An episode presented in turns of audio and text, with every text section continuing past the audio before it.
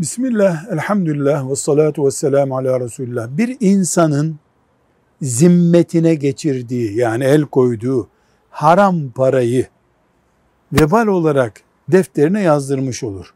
Ondan kurtulması için tövbe etmesi lazım. Tövbenin şartlarından biri o haram malı sahiplerine vermesi gerekir. Peki sahiplerini bilmiyorum. Yıllar geçti veya bilmediğim kimselerden de arayıp bulmam mümkün değil. Ne yapacağım? Bir, müthiş bir tövbe, gerçek kalıcı bir tövbe olacak.